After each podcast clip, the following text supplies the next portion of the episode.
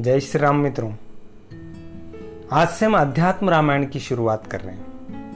अध्यात्म रामायण की प्रारंभ में इसका महात्म्य बताया गया है।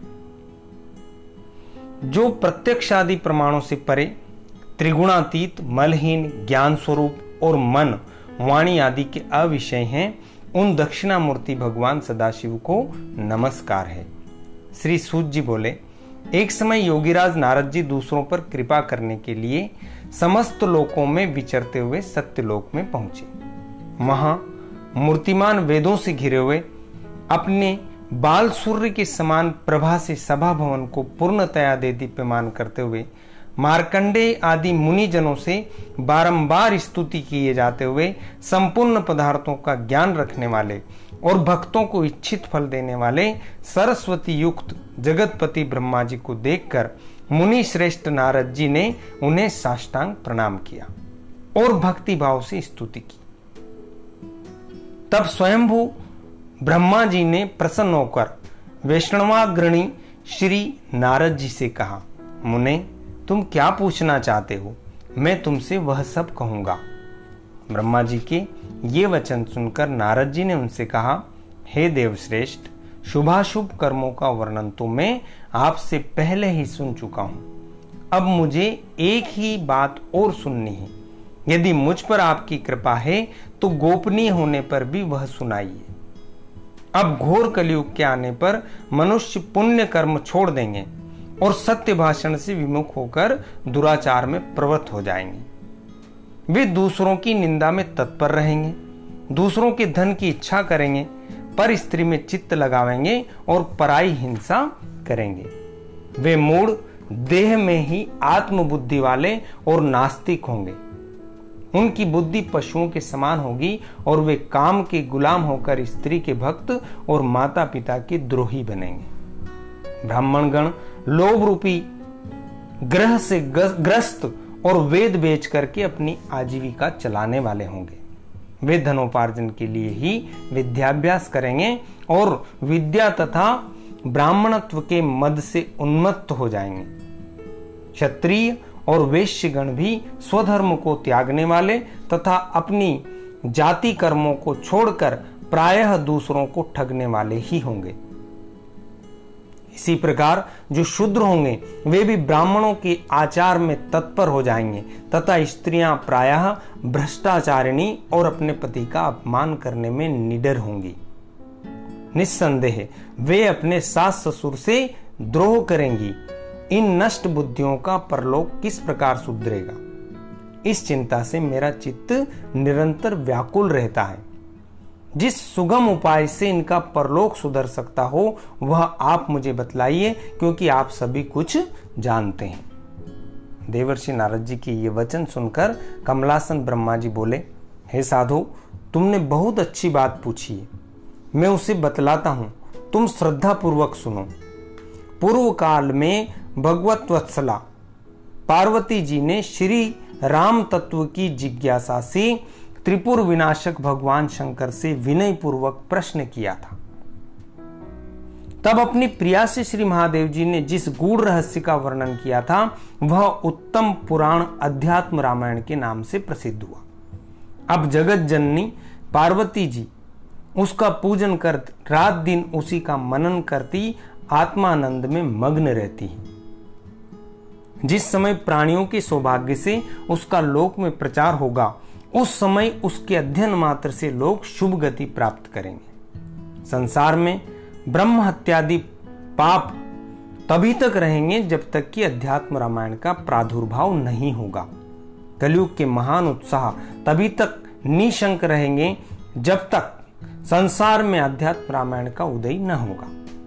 यमराज के शूरवीर, दूत तभी तक निर्भय विचरते रहेंगे जब तक जगत में अध्यात्म रामायण प्रकट नहीं होगा। और संपूर्ण शास्त्रों में परस्पर विवाद तभी तक रहेगा, तथा महापुरुषों को भी भगवान राम का स्वरूप तभी तक दुर्बोध रहेगा जब तक कि संसार में अध्यात्म रामायण का प्रकाश नहीं होगा। हे मुनिश्रेष्ठ, मैं अध्यात्म रामायण के कीर्तन और श्रवण आदि से होने वाले फल का पूर्णतया वर्णन नहीं कर सकता। तथापि, हे अनक मैं तुम्हें उसका थोड़ा सा महात्म्य सुनाता हूँ। इसे पूर्व काल में मुझसे शिव जी ने कहा था, तुम सावधान होकर सुनो। जो पुरुष आध्यात्म रामायण का एक अथवा आधा श्लोक भी भक्ति पूर्वक पढ़ता है, वह तत्क्षण पाप मुक्त हो जाता है। जो इस अध्यात्म रामायण को नित्य प्रति अनन्य बुद्धि से भक्ति पूर्वक यथाशक्ति सुनाता है, वह जीवन मुक्त कहलाता है।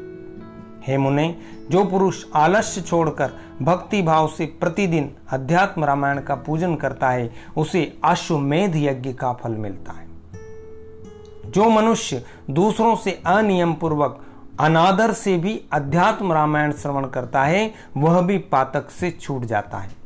जो कोई अध्यात्म रामायण के निकट जाकर उसे नमस्कार करता है, वह समस्त देवताओं की पूजा का फल पाता है, इसमें कोई संदेह नहीं है। जो पुरुष अध्यात्म रामायण की संपूर्ण पुस्तक लिखकर राम भक्तों को देता है, उसे जो पुण्य होता है, उसका फल सुनो। उसे वह फल मिलता है जो वेदों को पढ़ने से और शास्त्रों की व्याख्या करने से भी संसार में दुर्लभ है। जो नरश्रेष्ठ राम भक्त एकादशी को उपवास करके सभा में अध्यात्म रामायण की व्याख्या करता है हे वैष्णव श्रेष्ठ, उसके पुण्य का फल बतलाता हूँ। सुनो, उसे एक एक अक्षर के पढ़ने में गायत्री के पुरस्चरण का फल मिलता है। जो पुरुष रामनवमी के दिन निराहार रहकर और फिर रात्रि को जागरण करके अनन्य बुद्धि से अध्यात्म रामायण को पढ़ता या सुनता है, अब मैं उसका पुण्य बतलाता हूँ। कुरुक्षेत्र आदि संपूर्ण पवित्र तीर्थों में सर्वग्रस्त सूर्य ग्रहण के समय अनेकों बार व्यास जी के समान ब्राह्मणों को अपने बराबर धन देने से जो फल होता है, उसे वही फल मिलता है। इसमें कोई संदेह नहीं, यह सर्वथा सत्य है, सर्वथा सत्य है। जो मनुष्य अहरनिश, प्रसन्न चित्त से अध्यात्म रामायण का गान करता है, उसकी आज्ञा की इंद्रादि देवगण प्रतीक्षा किया करते हैं। अध्यात्म रामायण का नित्य प्रति नियम पूर्वक पाठ करने से मनुष्य जो कुछ पुण्य कर्म करता है, वह करोड़ गुना हो जाता है। इस अध्यात्म रामायण में से जो पुरुष खूब समाहित होकर श्री राम हृदय का पाठ करता है, वह ब्रह्म हत्यारा भी हो तो भी तीन दिन में ही पवित्र हो जाता है। जो पुरुष हनुमान जी की प्रतिमा के समीप प्रतिदिन तीन बार मौन होकर श्री राम हृदय का पाठ करता है, वह समस्त इच्छित फल प्राप्त करता है। और यदि कोई पुरुष तुलसी या पीपल के निकट श्री राम हृदय का पाठ करे तो वह एक एक अक्षर पर अपनी ब्रह्म हत्या जैसे पापों को दूर कर देता है। हे मुने, श्री राम गीता का महात्म पूरा पूरा तो श्री महादेव जी ही जानते हैं। उनसे आधा पार्वती जी जानती है और उनसे आधा मैं जानता हूँ। सो उसे पूरा कह भी नहीं सकता। उसमें से थोड़ा सा तुम्हें सुनाता हूँ, जिसके जानने मात्र से चित्त तत्काल शुद्ध हो जाता है। हे नारद, जिस पाप को श्री राम गीता ने नष्ट नहीं किया, वह संसार में कभी किसी तीर्थादि से भी नष्ट नहीं हो सकता। मैं सदा ढूँढने पर भी उस पाप को नहीं देख पाता। अर्थात ऐसा कोई पाप ही नहीं है जो श्री राम गीता से नष्ट नहीं होता। जिस गीतामृत को भगवान राम ने उपनिषद सागर का मंथन कर निकाला और फिर बड़ी प्रसन्नता से लक्ष्मण जी को दिया, मनुष्य को चाहिए कि उसका पान करके अमर हो जाए। पूर्व काल में सहस्त्रार्जुन के वध की इच्छा से जमदग्नि नंदन परशुराम जी धनुर्विद्या का अभ्यास करने के लिए श्री महादेव जी के पास रहते थे। उस समय राम गीता का अध्ययन करती हुई पार्वती जी से इसे यत्न पूर्वक सुनकर और तुरंत ही हृदयंगम कर इसका पाठ करते करते वे श्री नारायण जी के कला रूप हो गए। यदि कोई पुरुष ब्रह्मत्या आदि घोर पापों से मुक्त होना चाहे तो केवल एक मास तक राम गीता का पाठ करने से छूट सकता है। बुरे दान, निषिद्ध भोजन और खोटी बोलचाल आदि से जो पाप होता है, उसे राम गीता पाठ मात्र से नष्ट कर देती है।